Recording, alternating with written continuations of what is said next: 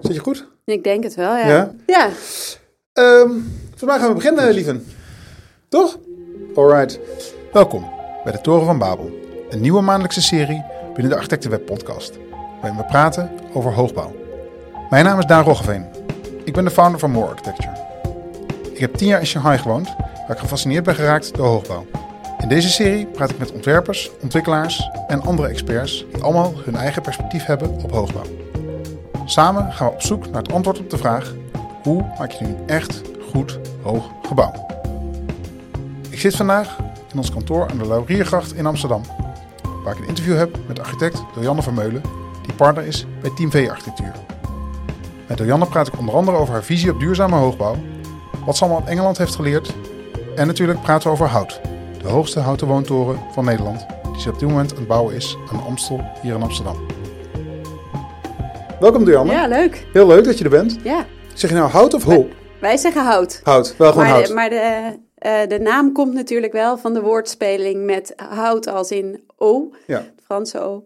Eh, maar ook haute couture, ehm, omdat het deels ook echt geënt is op de toekomstige bewoners. En hout van het materiaal hout met de A van Amsterdam erin. Dus nou ja, we vonden het al met al toen een stoere naam. En zijn daar ook echt eigenlijk al de hele tijd eh, wel heel blij mee. Het geeft het wel, nou ja, het geeft het verhaal ook zijn identiteit en zijn naam. Ja, dus dat is wel mooi. ja.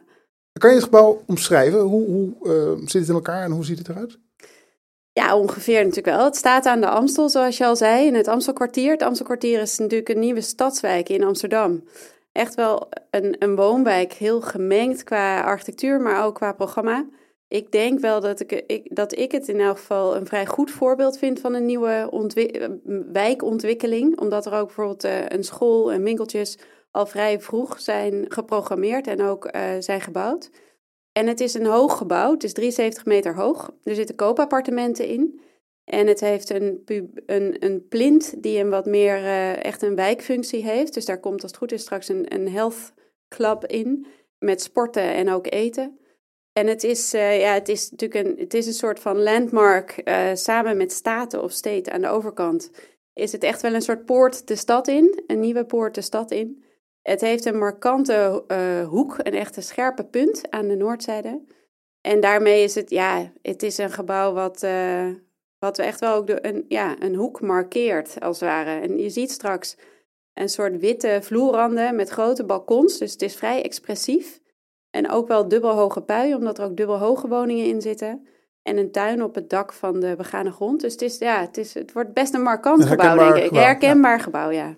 En, Terwijl het en niet over de de top is. beslissing om het in hout te maken, die hebben jullie gemaakt, neem ik aan, in samenspraak met de opdrachtgever. Wie is die opdrachtgever? Ja. Hoe, hoe heb je die kunnen overtuigen van die keuze? Ja, dat ging. ehm, het was een ontwikkeltender die door de gemeente Amsterdam in de markt werd gezet. Eh, wat betekent dat ze een kavel hadden en dat een ontwikkelaar daar een bod op kon doen, eh, maar ook een plan voor moest maken. En dat plan werd beoordeeld op eh, architectuur, stedenbouw en duurzaamheid. Niet op het bod.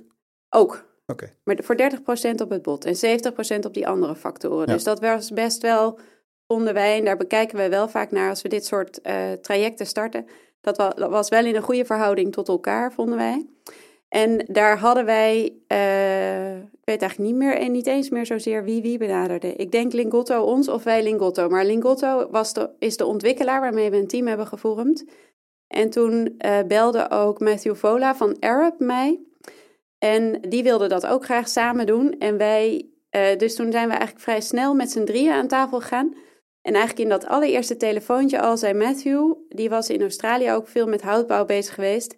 En Arab eh, was daar al wat verder in. Wij hadden op bureau ook allemaal eh, boekjes liggen over bouwen met hout. Maar waren daar eigenlijk nog helemaal niet zo, ehm, nog niet zo ver in.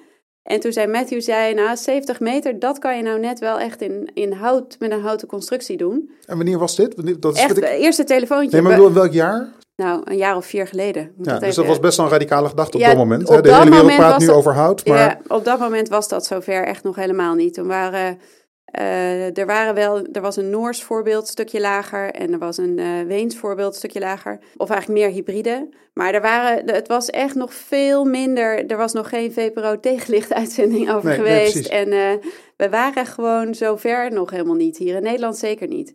waarom dacht je van nou, wat die Matthew nu zegt, dat lijkt me interessant. Dat, is, dat, dat wordt wat. Ja, wij, nou, wij waren meteen heel enthousiast. Wat natuurlijk super uh, mooi is aan het idee, is iedereen was wel al aan het praten over circulariteit. Dat begon net een beetje te spelen. En een van de hele mooie dingen aan een houten constructie is dat je, uh, nou ja, je plant stekjes en dat worden bossen. En uit die bossen uh, rooi je duurzaam, met duurzame bosbouw de bomen. En dan heb je dus een hele snelle cyclus waarmee je een bouwmateriaal laat groeien. En dat vond ik eigenlijk meteen al het mooiste aan het, uh, aan het materiaal. Los daarvan slaat het uh, CO2 op.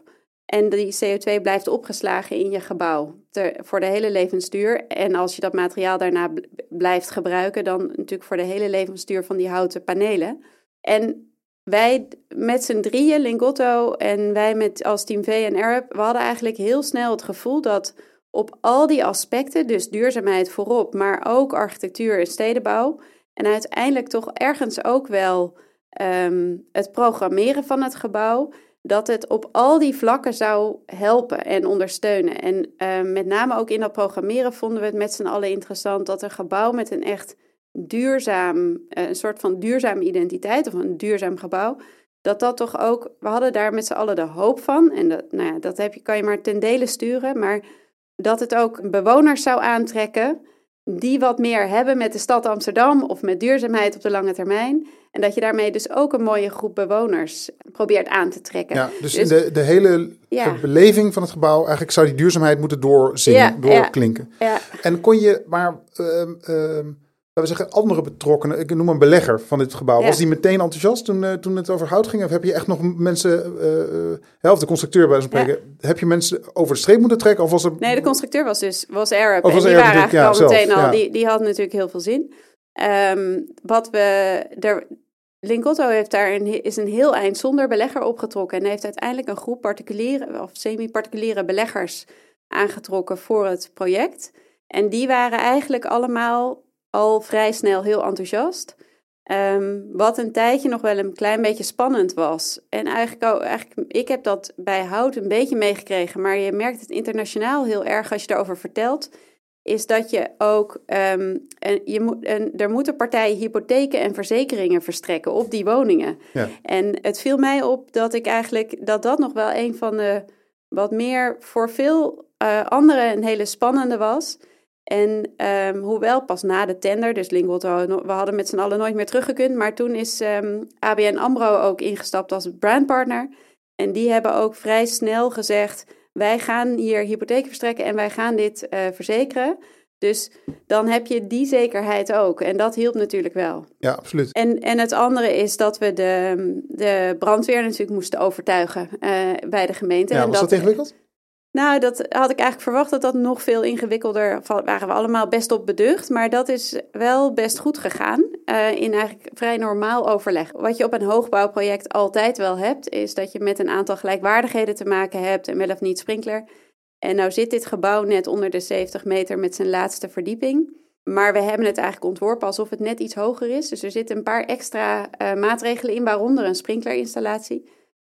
Uh, misschien dat dat geholpen heeft, maar dat is eigenlijk wel vrij vloeiend gegaan. En natuurlijk besteed je daar met het hele team wel extra aandacht aan. Dus er zijn extra adviezen ingewonnen, er zijn extra berekeningen gemaakt, zeg maar. Maar dat, ja, dat, dat viel niet tegen. Waren er andere, eh, laten we zeggen, uh, uitdagingen waar je, waar je hard voor moest werken om die voor elkaar te krijgen? Want daar ben ik natuurlijk ja. erg geïnteresseerd in. Dat is bij, zeker bij zo'n, bij zo'n eerste hoogbouw in hout, is dat natuurlijk de grote, de grote vraag. Van wat kom je allemaal tegen in het proces en, en hoe heb je dat overwonnen? Ja.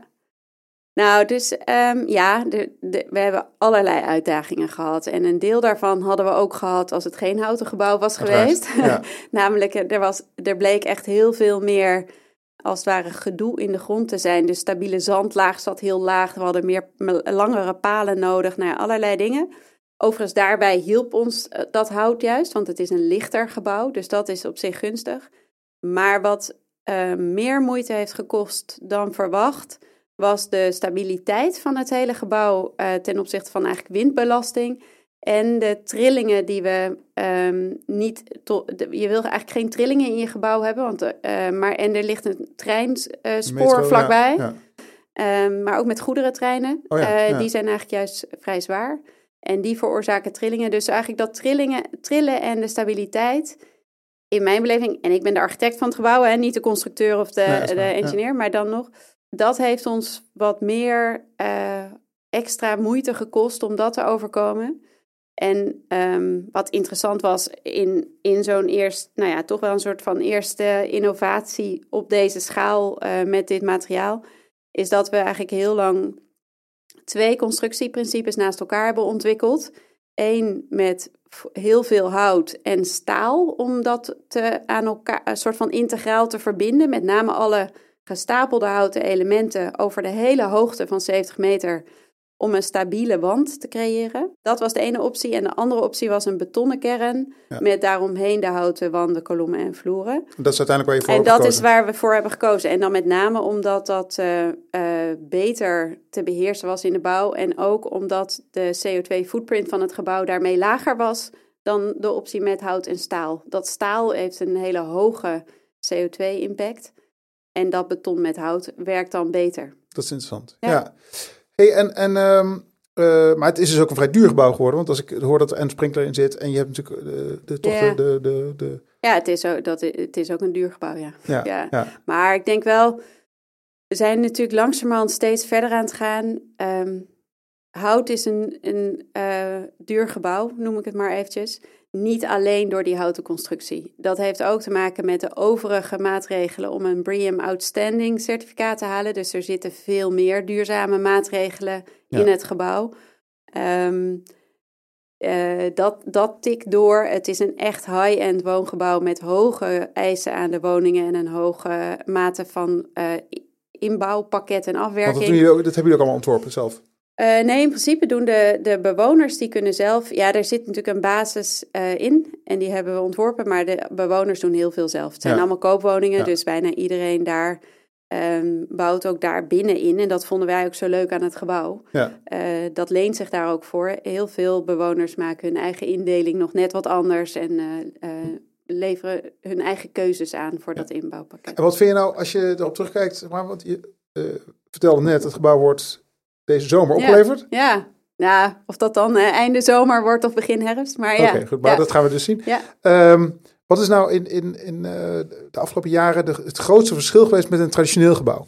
Voor mij is het tweeledig, denk ik. En het zijn echt twee hele verschillende dingen. Het eerste is dat het gebouw puur doordat we echt iets nieuws aan het doen waren met elkaar, ehm, dat je gewoon een enorm enthousiasme merkt van iedereen die met dat gebouw bezig is. En dat merk ik op verschillende vlakken bij verschillende projecten. Maar dat is echt zo'n.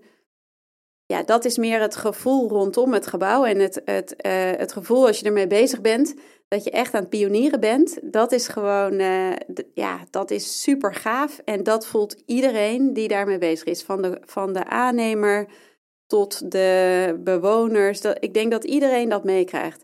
Dus dat is het eerste grote verschil wat je merkt eh, met een ander gebouw. Ehm, en daardoor zet je ook allemaal, denk ik wel, een extra stapje in. Wel, eh, nou ja, gewoon probeer je allemaal extra je best te doen als ware. Er ontstaat een soort enthousiasme. Dat vind ik heel leuk. En het andere grote verschil vind ik toch dat ik ben eh, nu, eh, ik kom natuurlijk af en toe op de bouw. Hoewel met COVID heel erg, eh, ehm, eh, wordt dat heel erg ingeperkt hoor. Niet iedereen kan daar zomaar op op dit moment. En dat is eigenlijk heel jammer, want het zou heel leuk zijn om te laten zien.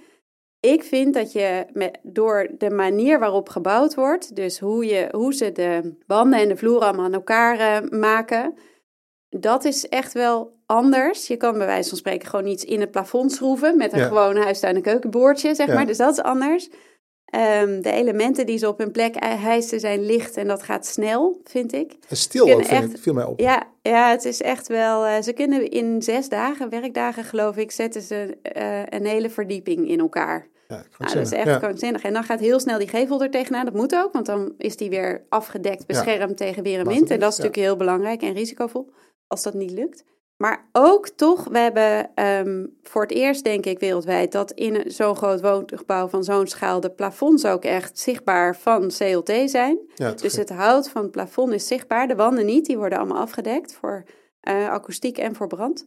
Maar die plafonds, die blijven van hout.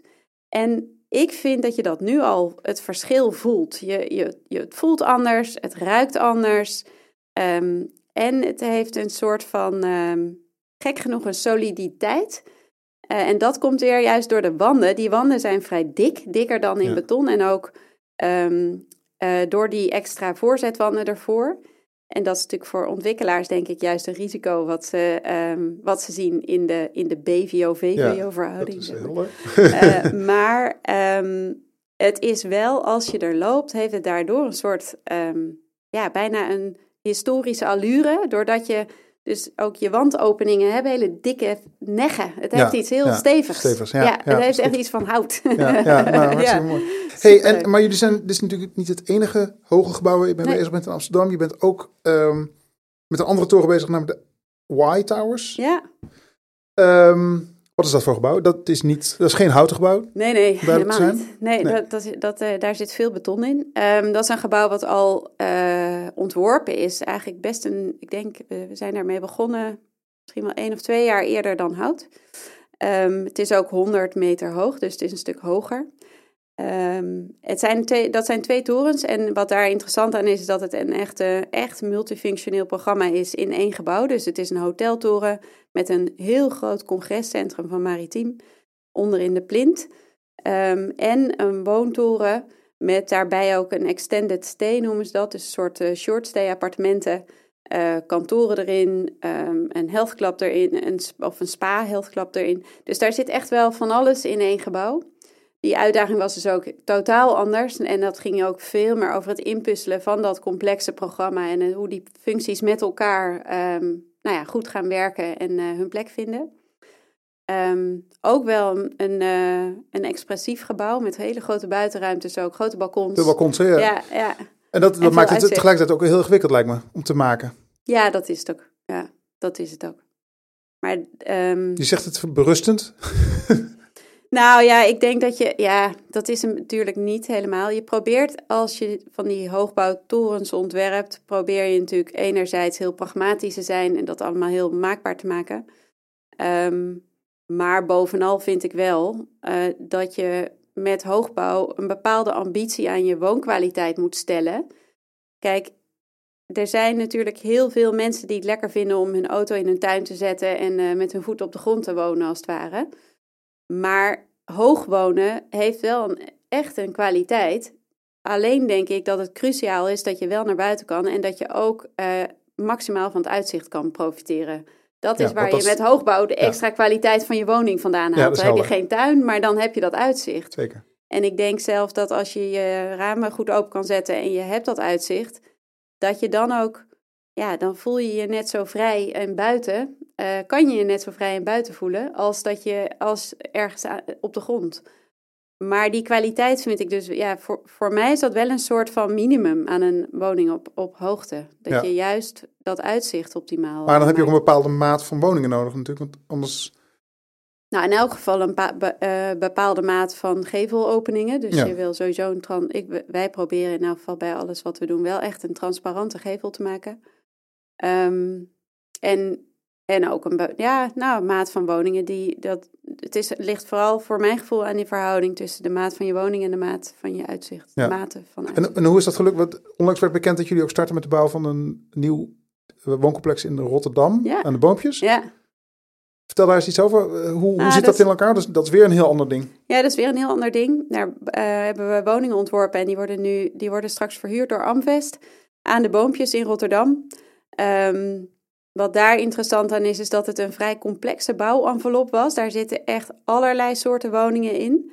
Ehm, ook verschillende maten. Er zitten ook Friends woningen in, dus Mhm. woningen eh, met eh, alle slaapkamers en eigen kleine badkamer. Ehm, en daar was de bouwenvelop vooral heel complex. Het is een heel smal kavel, 17 meter diep, zeg maar, tussen de boompjes en de hertenkade. Het ligt ook ongeveer in een dijklichaam, eh, wat de, dijklichaam naar de Maas toe. Ja. Ehm, en bovenin mocht het gebouw juist diep worden, namelijk twee keer zo diep, bijna. eh, dat is onderdeel van de 30 stedenkundige envelop. ja, en, eh, maar hij moest bovenin ook smal worden. Dus je mocht eigenlijk geen plank maken, Ja, maar je maar moest een soort vervormde, ja. getordeerde vorm maken. Of in elk geval, dat hebben wij ervan gemaakt. Dus we hebben dat volume opgeknipt in twee torens, een lagere en een hogere. Ehm, met dus die tor tordering erin, of torsie erin, Ja, ik weet eigenlijk niet ja. hoe je dat noemt. Ehm, waardoor je eh, heel veel verschillende plattegronden krijgt. Ehm, ook daar hebben de woningen grote ramen. En ehm, ja, wat daar verder bijzonder aan is, is dat het op een plek in Rotterdam ligt waar uh, parkeren eigenlijk niet zo'n probleem is. En daar hebben we het voor elkaar gekregen om een andere parkeernorm te hanteren dan de geldende parkeernorm. Hoe heb je dat gedaan? Iedereen die in dat gebouw woont kan onderdeel gaan uitmaken van een deelplan voor elektrisch vervoer. Dus in de kelder staan alleen maar deelauto's of deelvervoersmiddelen van allerlei soorten, allemaal elektrisch. En doordat ze gedeeld zijn en op een plek in Rotterdam liggen waar openbaar vervoer natuurlijk heel goed is, krijg je daarmee, hebben we minder parkeerplekken. En heb je ook, maar kan je niet een, een parkeerplek op straat krijgen voor je eigen auto.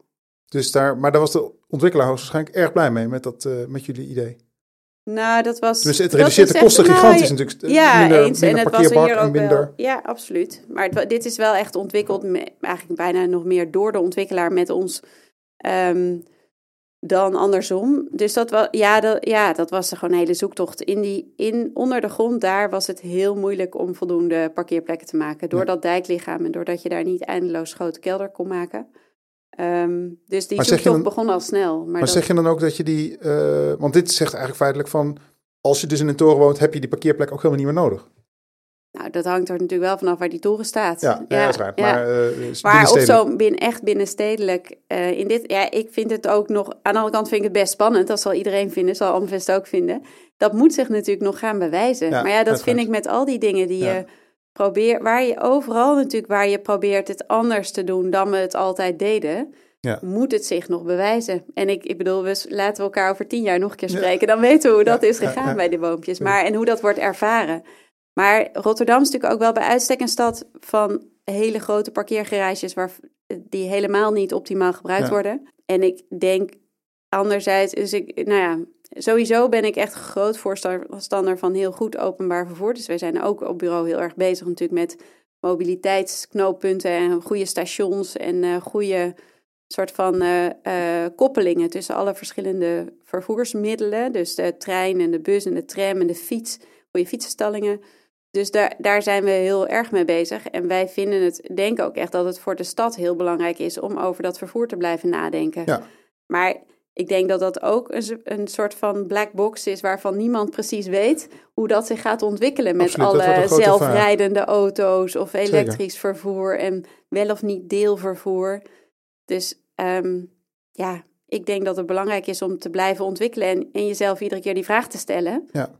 Ja. En ook een soort testcases te maken. En nou, kijken hoe dat, gaat. Dat is natuurlijk het interessante van de innovatie waar je mee bezig bent in die hoogbouwcultuur. Ja. Uh, um, kan je me wat vertellen over je, waar, waar, waar deze uh, soort van ambitie om hoog te bouwen vandaan komt bij je? Heb je was dat altijd al zo? Wanneer, heb je, wanneer heb je voor het eerst een hooggebouw gezien? Nou, wanneer ik het voor het eerst gezien heb, weet ik niet zo goed. Maar, um... maar was er een moment dat je dacht, wauw, dit is iets wat ik, waar ik me mee bezig wil houden? Want dit, zeg maar, we noemen nu drie projecten die toch wel waar je een groot deel van je leven aan wijdt, neem ik aan. Ja. Nee, eigenlijk is het een beetje andersom gegaan bij mij, denk ik. Maar nou, de, tweeledig. Wat, denk ik wel heeft meegespeeld als ik nu terugkijk, is dat ik in Londen mijn hele studie heb gedaan. Ook in Londen heb gewerkt een tijd. En toen ik in Londen werkte, in Amerika aan een museum werkte, waardoor we eigenlijk vrij vaak ook via New York vlogen. Ik heb ook tijdens mijn studie een week een fieldtrip naar New York gedaan. Ik denk dat voor iedereen wel geldt, zo in die zin is een beetje cliché, dat als je door Manhattan loopt, dat je die echte hoogbouw voor het eerst ervaart.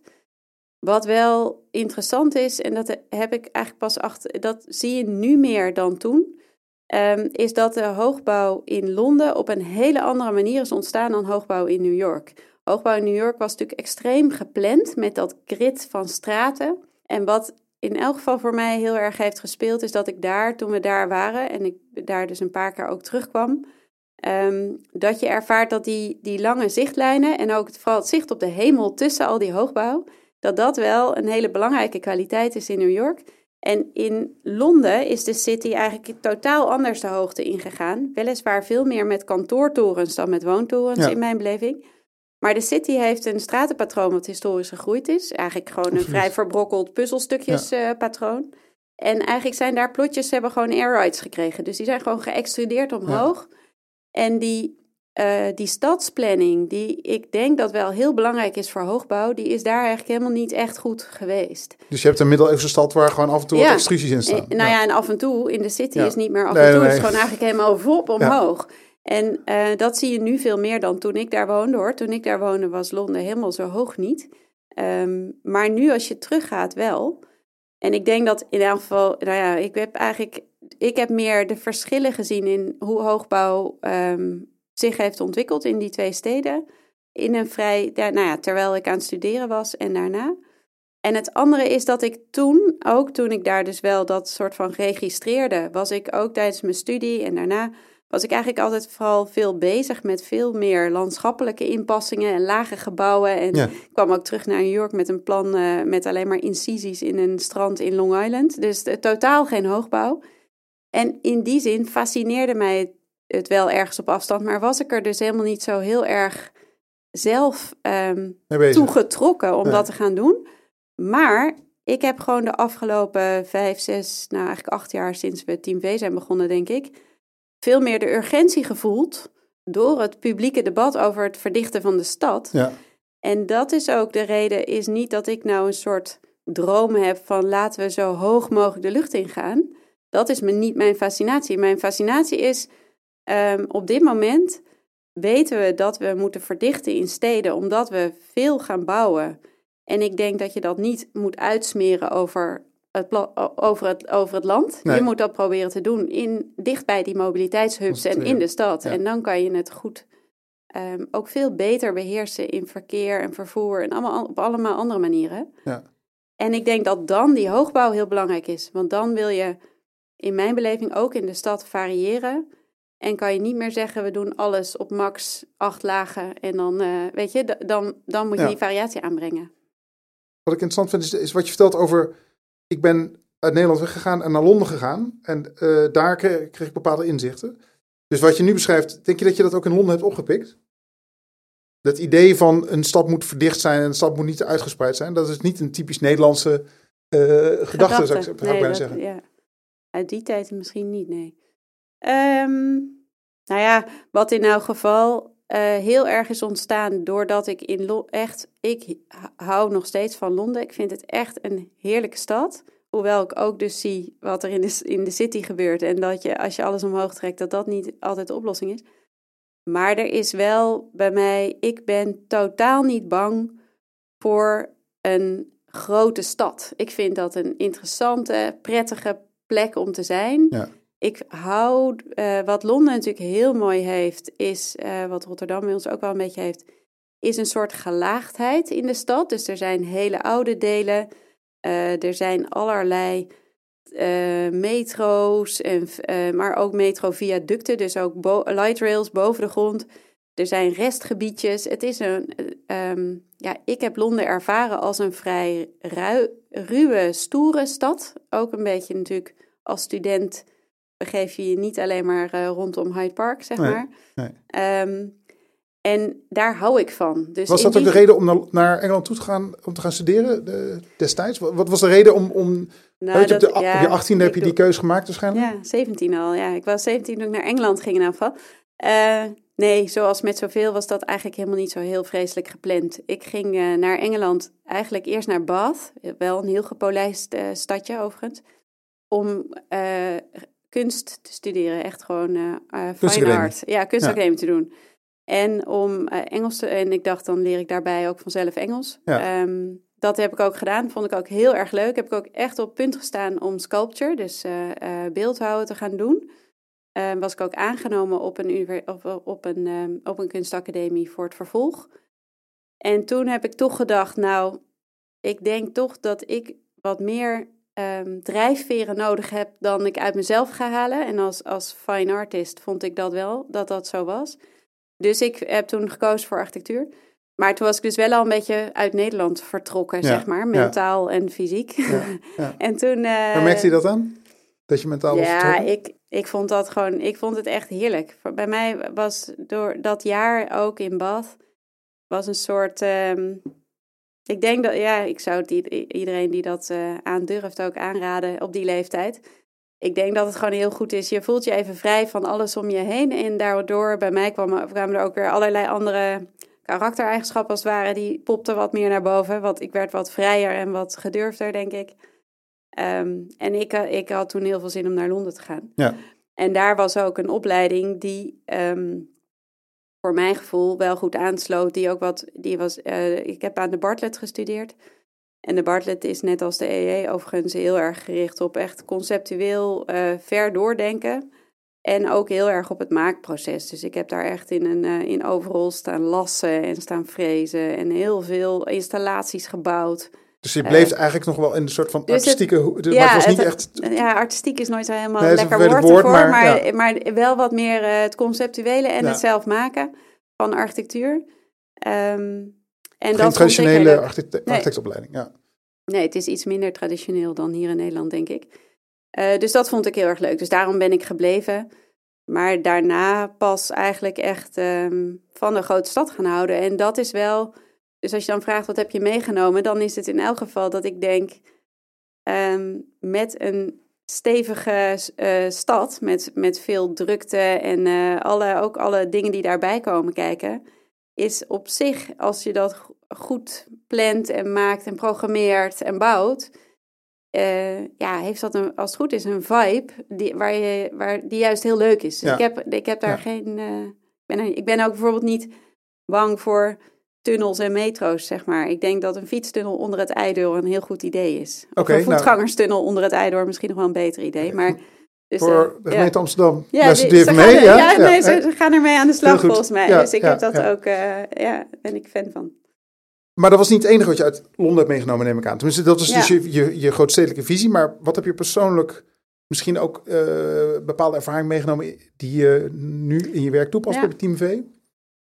Um, nou, het andere wat ik, de, wat ik dat vind, ik, vond, vind dat nog steeds een lastige vraag om dat zelf te benoemen. Dus uh, dat zou je eigenlijk toch nog eens collega's of partners moeten vragen, zeg maar. Maar ik denk um, in elk geval dat ik in het jaar dat... Ik heb daar nog 2,5 jaar daar gewerkt in Londen. Waar? Uh, bij Rick Mather Architects. Aan een, oh, grotendeels aan een museum in Virginia, in Richmond. De VMFA. En um, ik heb daar wel echt in die 2,5 jaar kunnen kijken of een soort van afkijken hoe je nou, ja, hoe je alle verschillende betrokken partners bij een project met elkaar verbindt en hoe je uh, de overleggen goed structureert. Ik kon daar echt wel, Engelsen zijn natuurlijk um, in heel veel dingen niet zo goed, maar in besturen als het ware um, waren ze traditioneel altijd heel goed. Ik moet eerlijk zeggen dat je dat nu, je kan afvragen of dat nog steeds zo is, maar Um, en zij zijn ook wel, de architect heeft in Engeland en uh, daar in Amerika ook een wat stevigere rol dan um, die ook echt wel ver gaat in het managen van het, uh, het hele proces. Um, je werkt het heel vaak verder uit uh, in pakketten. Dus die, ja, die integrale positie van de architect is daar best wel stevig op, op heel veel projecten. Dus daar kon ik wel veel van leren toen. Ja. Dus dat nam ik mee toen ik in Nederland aan, aan de slag ging. Ja, dus toen kwam je ja. met een soort van grootstedelijke visie en, en professioneel ja, gewapend kwam je nou toch nog relatief buitenstaander het land in dan. Ja, maar ook toch nog wel als jonkie hoor. Dus zo heel stevig was die visie. Die heeft zich natuurlijk daarna ook nog wel ontwikkeld. Ik was, ben in eind 2004 naar Nederland gekomen. Dus de afgelopen uh, periode heeft dat zich absoluut nog veel verder ontwikkeld. Ja, en dat, dat is ook wel. Geleden. Maar het is wel ja, ik denk wel dat zo'n hele. Ik heb, daar, ik heb in totaal 8,5 jaar in Engeland gewoond. En dat um, neem je natuurlijk met je mee. Dat, ja. uh, en dat is ook. Um, ik vind dat zelf ook nog steeds heel leuk om daar aan terug te denken. Maar ondertussen woon ik alweer een hele tijd in Amsterdam. Ja, zeker. Ja. Hey, en en um, inmiddels partner bij Team V. Jullie bestaan, jullie hebben natuurlijk de curieuze situatie dat je relatief kort bestaat en een heel solide positie hebt in de Nederlandse markt. Um, kan je daar iets meer over vertellen? Hoe is dat zo gekomen en hoe... Um... Nou ja, we zijn dus uh, nu bijna acht jaar geleden zijn we gestart. We zijn afgesplitst van het oude Meijer en van Schoten architectuur. Dus Jeroen van Schoten die heeft mij uh, destijds gevraagd van nou, we gaan uh, splitsen. En vind je het leuk om dan met mij en met Gerard van Horen toen de nieuwe, de nieuwe entiteit te gaan starten, zeg maar. Dus dat zijn we toen, hebben we gedaan. Dat is eigenlijk het hele korte verhaal met een paar maar, projecten ja. en met veertien collega's zijn we toen gestart. En ehm, dat was natuurlijk een hele mooie kans, want Jeroen en ik werkten al heel nauw samen en hadden daar ook allemaal natuurlijk best al over gepraat. En ehm, die, dat, ja, ik ben super blij met hoe wij met elkaar zo dat bureau hebben gebouwd en hoe we dat leiden en uh, hoe Jeroen en ik met elkaar werken. Ehm, en dat is gewoon een hele super fijne, mooie samenwerking. En het gaf een beetje de kans om dat wat we samen bij um, Meijer van Schoten ook al wel uh, goed vonden, om dat mee te nemen. En natuurlijk toch ook wel om weer even goed na te denken van wat willen we nou eigenlijk we hebben eigenlijk toen vrij snel gezegd uh, dat we weliswaar een jong klein bureau waren, maar dat we toch grote en complexe projecten uh, wilden doen. Ja. Dat vinden we ook nog steeds het meest interessant. Het hoeft niet eigenlijk altijd groot, maar we willen ook die echte grote schaal aan kunnen. Uh, waarom is dat? Want je, als je het net hebt over die nieuwe entiteit, dan is dat niet ja. de meest poëtische manier om nee, je eigen sorry. bureau te omschrijven. Ja. Nee, ja, dat ah, is. Uh, nee, maar dat wil meer zeggen van. Hoe heb je dat? Nee, maar hoe heb je dat? Uh, dat was. Uh, kan me voorstellen, op het moment dat je begint, is het zo van, oké, wat nu? Ja. Hoe heb je, wat was toen je missie? Dat is, daar ben ik wel benieuwd naar. Wat, is, wat was toen met z'n drieën, zaten jullie op een zolderkamertje of ergens aan een keukentafel, bij zo'n spreken? En toen moest je, moest je gaan formuleren waar je heen wilde? Uh, we hebben vrij snel gezegd, we willen dat grote, complexe werk aankunnen. En daarvoor moeten we groeien. Uh, maar niet tot in het oneindige. Dus we hadden eigenlijk altijd gezegd, nou, we willen ongeveer 30 à 35 mensen minimaal hebben. We zijn nu tegen de 60, dus dat uh, is Beetje iets verder gegroeid dan dat. Nu is groei zeker geen, um, nu, nu, is groei geen doel meer, zeg maar. Nee. Uh, we kunnen nu die hele grote projecten uh, doen. We, we doen uh, Zuidasdok, dat is natuurlijk enorm. En we kunnen White Towers doen, dus we kunnen echt hele grote projecten doen. En we, we hebben ook gezegd, we gaan niet één soort programma doen. Dus we gaan ons niet te veel specialiseren in een soort programma. Omdat we juist vinden dat um, publieke gebouwen en woongebouwen en bijvoorbeeld die uh, stations, dat dat elkaar ook wel informeert en die hebben met elkaar te maken. Ja. Dus in die zin hebben we ons qua programma vrij breed gericht, maar zijn we wel bij ieder um, project kijken we heel goed naar een soort integrale ambitie van het project. En daar komt natuurlijk nu ook vandaan dat we uh, op een heel aantal vlakken, zoals bij hout, maar ook uh, voor de TU Eindhoven bij het Atlasgebouw, dat we echt wel innovaties of uh, ja, nieuwe dingen willen proberen. En ook vaak duurzame innovaties ja. willen en Dus zit dat dan heel diep in het DNA, DNA, van het bureau? Ja, ik denk wel. Ja. ja. Maar wel, ja, het is dus een heel genuanceerd verhaal waar, we voor zijn, waar wij voor staan. Want duurzaamheid is super belangrijk, maar um, een heel goed gebouw maken vinden wij. Het, en, en wat dat dan is, dat, eh, dat is natuurlijk moeilijk te ja, definiëren. Dat is de vraag, ja. dat is de vraag. Maar een gebouw wat een soort echte architectonische, ruimtelijke en functionele kwaliteit heeft, waardoor het de tand des tijds gaat weerstaan, waardoor dat over 50 jaar nog steeds gewaardeerd gaat worden, dat is wel het ultieme doel wat we hebben. En wij denken dus dat je zoals met een houten constructie daar eigenlijk toe bijdraagt ook nog eens. En ook nu dit jaar en volgend jaar al um, een positief effect kan hebben op CO2-uitstoot en klimaat. Ja.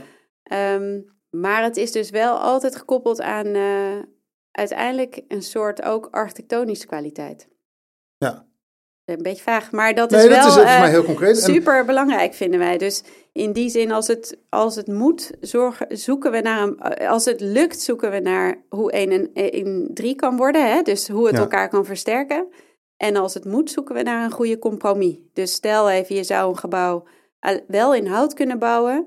Maar alleen maar als je mini kleine raam, minimale bouwbesluitraampjes zou maken. En dus dat uitzicht niet zou optimaliseren. Ja.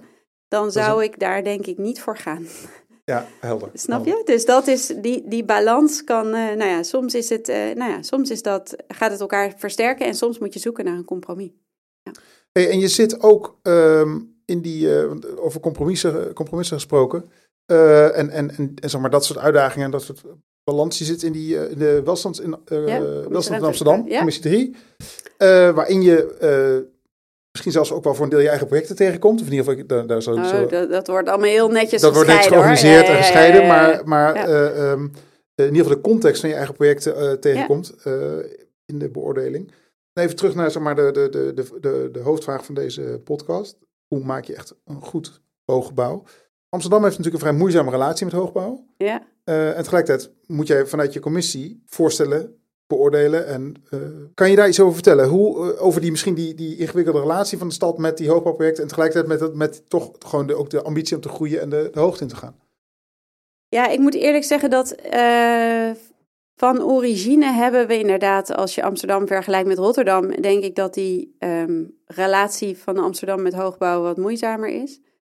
Um, ik denk dat dat nu ook nog wel. Ja, ik, ik moet eerlijk zeggen dat ik daar nu, zeker in commissie 3, wat dus gaat over de buitenste, ja, de buitenste uh, ring rondom Amsterdam, buiten de ring en in Noord, dat wij dat niet meer zo ontzettend zo ervaren. Ik denk dat ondertussen. Uh, ik denk dat misschien is commissie 2, dat is de, de, um, 19e de 19e eeuwse ring, zeg maar. Uh, daar zal het misschien nog wat af en toe wat meer wrijving geven. Maar wij beoordelen heel veel plannen die echt gewoon in gebieden liggen, zoals Amstel 3 en verder, uh, waar hoogbouw al lang gewoon de context is. Nieuwe, ja. nieuwe hoogbouw en over hoogbouw een grote en, schaal, ja. er is al wat hoogbouw, er komt een heleboel hoogbouw. En daarbinnen ga je beoordelen, ja, eigenlijk natuurlijk toch zoals ik net ook al zei, op een soort uh, gebouwkwaliteit. En dan uh, heb je het over um, over gevels en over heel veel over hoe dat gebouw dan aansluit op, op de straat. Ja. Dus hoe de straat, uh, de ja, maaiveld noemen wij dat in ja. architectentermen, ja. maar uh, hoe dat allemaal uh, levendig wordt en prettig blijft, dat is een heel belangrijk onderdeel. En ook de beëindiging van het gebouw en de kroon erop, of je die wel of niet maakt. Dus dan gaat het over dat soort meer bijna formele onderdelen van hoogbouw. Kan je een voorbeeld geven wanneer dat, die, bijvoorbeeld die aansluiting met de straat, wanneer gaat het nou goed en wanneer gaat het nou verkeerd? Um, wij proberen binnen welstand dan heel erg te letten op waar het open is en waar het dicht is. En vooral dat er natuurlijk niet al te veel dichte of doodse gevels gemaakt worden. En dat is altijd best wel ingewikkeld. Dat weet ik ook vanuit onze eigen praktijk. Je hebt heel vaak natuurlijk trafo-ruimtes en fietsenstallingen en uh, een heleboel techniek. Die op de straat aankomt. En dat komt allemaal, moet allemaal aan de straatgrenzen. En dat is best wel ingewikkeld. Maar en je kijkt natuurlijk heel erg naar hoe de entrees, uh, entrees zijn georganiseerd. En hoe die, of die bijvoorbeeld dubbel hoog zijn, is vaak mooi, omdat je ze dan wat beter ziet en ze wat lichter ja. zijn. Uh, maar ook wat voor verder, um, soort van hoe die plint verder geprogrammeerd is. Dus wat voor functies daarin komen. Maar dat is natuurlijk ook meteen de grens van waar welstand niet meer verder kan. Is wij bepalen niet um, wat het woonprogramma is en ook niet wat het programma in de plint wordt van die gebouwen. Dus wij kunnen wel helpen zorgen dat de gebouwen dat uh, goed toestaan, dat, er daar, dat het daar actief en levendig ja, en gezellig ja. wordt. Maar net als architect heb je niet alles voor het zeggen qua hoe dat dan geprogrammeerd wordt. En dat is natuurlijk wel net zo belangrijk. Ja, een lege schouwburg zonder voorstellingen is ook geen prettige plek, zeg maar. Dus nee, nee, nee. je moet het wel, uh, ja, de show moet er ook nog wel in gebeuren, zeg maar, in die gebouwen. Het moet wel het ook nog, uh, ja, het moet ook nog wel uh, gevuld worden. En daar kan je niet, daar heb je gewoon, ja, daar heb je niet alles voor te zeggen. Daar heb je onlangs wel iets vrij expliciets over gezegd in je, in het boek wat hier voor mij op tafel ja. ligt, uh, Manifest. Daarin heb je tien geboden geformuleerd over hoe, een, hoe je een goed gebouw ja. kan maken. Uh, density en identity heb je genoemd tegen eenheidsworst met gemeenschapszin en identiteit. Ja, heel stevig neergezet. Dat was heel stevig ja. neergezet, ja. ja, ja, ja. Uh, en heel mooi gevisualiseerd door Jan Rothuis. Ja, absoluut. Een heel mooi mooie tekening. Vond ik heel leuk, want die heeft echt nog wel met zijn tekening, moeten jullie het boek maar in een podcast kan, kunnen we dat niet laten zien, maar uh, met zijn tekening nog weer eigenlijk een soort uh, commentaar gegeven op mijn stuk. Dus dat was wel mooi. Ja. Nou ja, wat ik daar leuk, wat ik goed vindt om te doen en ook uh, interessant vindt voor onszelf, voor ons eigen bureau, voor Team V, maar ook um, voor eenieder, denk ik, is om te realiseren dat met name als je de stad gaat verdichten, dat er niet één formule is waar je dan, uh, als, je dat, als je dat en dat en dat doet, dan komt het goed. En of dat je bijvoorbeeld als je alleen maar de juiste hoogte-breedte verhouding of de juiste hoogte hanteert voor, ja. voor de stad, dat het dan goed komt. Um, dus niet one silver bullet en dan nee, er is geen silver, silver bullet. En ja. toen heb ik geprobeerd om toch een keer op een rijtje te zetten... Wel, met welke ingrediënten ik denk dat je er dan wel een eind komt. Hè? En dan nog, het zal ja. niet altijd allemaal lukken. En ook of dat de hele lading dekt. Maar in die tien geboden zitten er een paar die misschien wat meer verrassend zijn. wat niet verrassend is, is dat erin staat varieer. Dus zorg voor allerlei soorten woningtypen en hoogtes en lage Ja, want dat is iets wat, je, wat ik je Ja. eerder heb horen zeggen. Daar geloof ik wel in, Ja, in ja. dat variëren. Eh, wat er ook in die tien geboden staat bijvoorbeeld is ehm, denk duurzaam. Hè? Dus ga, probeer ook ieder gebouw te zoeken naar een duurzame oplossing op een of ander vlak. Waardoor de stad ook echt een veel groenere, leefbare stad wordt. Maar ook waardoor je verhalen maakt. Hè? Dus wat ik echt interessant vind dat bij hout goed gelukt is, is dat ik denk dat het verhaal over hout zoveel ook wereldwijd wordt gezien dat het anderen inspireert. Ja. Dat vind ik leuk. Eh, maar het staat bijvoorbeeld ook in durf grote gebaren te maken. En Ja, daarmee daar sloeg ik wel op aan. Ik was ja. benieuwd naar wat je daarmee bedoelt. En, en ehm, daar, nou, daar heb je namelijk als ondertitel bij gezet. Ik lees nu even voor. Ja. Doorbreek de standaard stedenbekundige telmodellen. Ja, nou wat je heel veel, in elk geval in Amsterdam ziet, en misschien dat het ook, ehm, maar ik denk überhaupt wel. Er zijn denk ik twee dingen. Eén, eh, parcellering is een heel groot woord in Amsterdam. En dat is als je een grote plot hebt, ga je dat verdelen in kleinere plotjes, als het ware. Ik denk dat het een beetje komt vanuit een soort grachtenhuisjes idee. Dat je als je het allemaal opdeelt in gezelligheid, dat het dan gezellig wordt. Ehm, maar het komt ook vanuit ehm, een soort logische ontwikkelgedachte. Dat als je bepaalde schaal en maat van gebouwen is behapbaar, is eh, ook weg te zetten in de markt. Ehm, en wat ik probeerde daarmee te zeggen met dat grote gebaar, is dat is voor een heel groot deel van de stad heel prima. Maar daarmee wordt het dus sneller, vind ik, een eenheidsworst. Krijg je veel gebieden die als je niet oppast allemaal op elkaar lijken. Want dan zijn ze allemaal zo verdeeld in van die kleinere stukjes met verschillende gevels en verschillende nou ja, eh, materialen. Ehm, maar verder een eigenlijk vrij generiek programma, allemaal wonen bijvoorbeeld.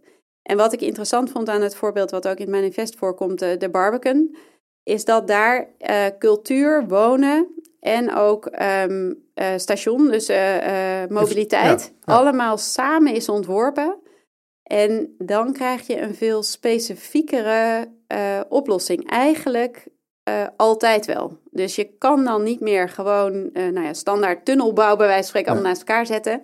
Want er moet ook nog een station onder en er moet ook een concertzaal in. En dan krijg je sowieso allerlei oplossingen die een architect ook de mogelijkheid bieden om wat specifieker te ontwerpen. Om wat meer een ontwerp voor een bepaalde plek te maken en voor een bepaald gebruik. Ja, En dus je zegt eigenlijk massa, of, of, eh, dus als je, eh, Als je- de grotere schaal leidt tot specifieke oplossingen. Dat is, dat is Nou, soort en ook dat combineren van, ja, en het combineren dus van functies. Dus niet de grotere schaal allemaal van hetzelfde programma, maar de, die combinatie der dingen. Ja. En dan, ja, ik denk gewoon dat het belangrijk is dat je ook op een plek echt wel iets hebt waardoor je denkt, oh, ik, ik sta nu in eh, Amsterdam, eh, op Amsterdam Overhoeks. Ik denk op zich even, eh, het AI Filmmuseum is natuurlijk niet een enorm gecombineerd programma. Dat is gewoon één museum. Ik denk wel dat de AI heel erg belangrijk is geweest voor de mentale sprong over het ei. Dat is echt iets wat je ziet liggen Ja. en wat mensen naar de overkant getrokken heeft. En daarmee is dat gebied anders nu dan het was geweest als er alleen maar wonen was geweest, geweest zoals in de campus daarnaast. Ja, Dus dit is die combinatie en het liefst eigenlijk dus nog, zoals de Barbican.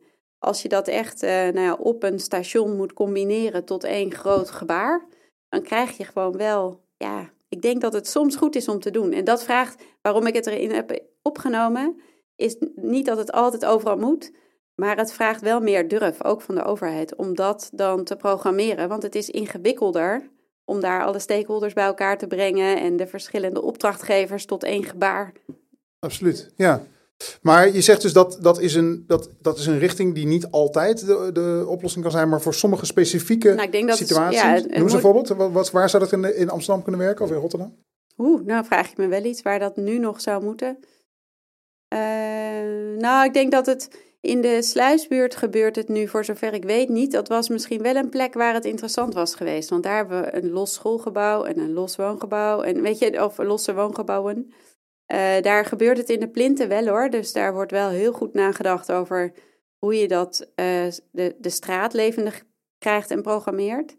Maar daar was, dat was misschien wel een uitgelezen kans geweest. Wat als je daar zo meteen met je pontje of eh, op de hele lange termijn met een brug aankomt en dan ook echt iets, weet je, iets ziet en iets, nou ja, verschillende programma's met elkaar zou verbinden. Dus dat was misschien een goede plek geweest. Maar zouden, en de andere plekken zouden vooral zijn waar je ook uh, stationsgebieden kunt verbeteren op die manier. Dus daar moet ik, uh, zou ik even over na moeten denken. Buikslotermeerplein. Ja, ja, dat ja kan ja. ook heel goed, ja. Nou, hartstikke goed. Die houden we in gedachten. Ja. Dank je voor dit gesprek. Ja. Ik vond het erg leuk. En uh, natuurlijk heel veel succes met al je geweldige gebouwen. Nou, ga ik vol mee aan de slag weer verder. Dank je wel, leuk. Deze podcast werd mede mogelijk gemaakt door Stichting Hoogbouw en verschijnt op het platform van Architectenweb. Mijn naam is Daan Roggeveen. Ik maak deze podcast samen met Lieve Heergemans. Muziek werd gemaakt door mijn broer Job Roggeveen. Abonneer je op deze podcast via je eigen podcast-app. Reacties kun je sturen naar hoogbouw.more-architecture.com. Volgende maand praat ik met architect Karel van der Venne, partner van Barcode Architects, over de spannende relatie tussen hoogbouw en publieke ruimte. Bedankt voor het luisteren en tot de volgende aflevering. En jij hebt veel succes met de volgende serie. Ik ben benieuwd wat er nog allemaal aan gaat komen.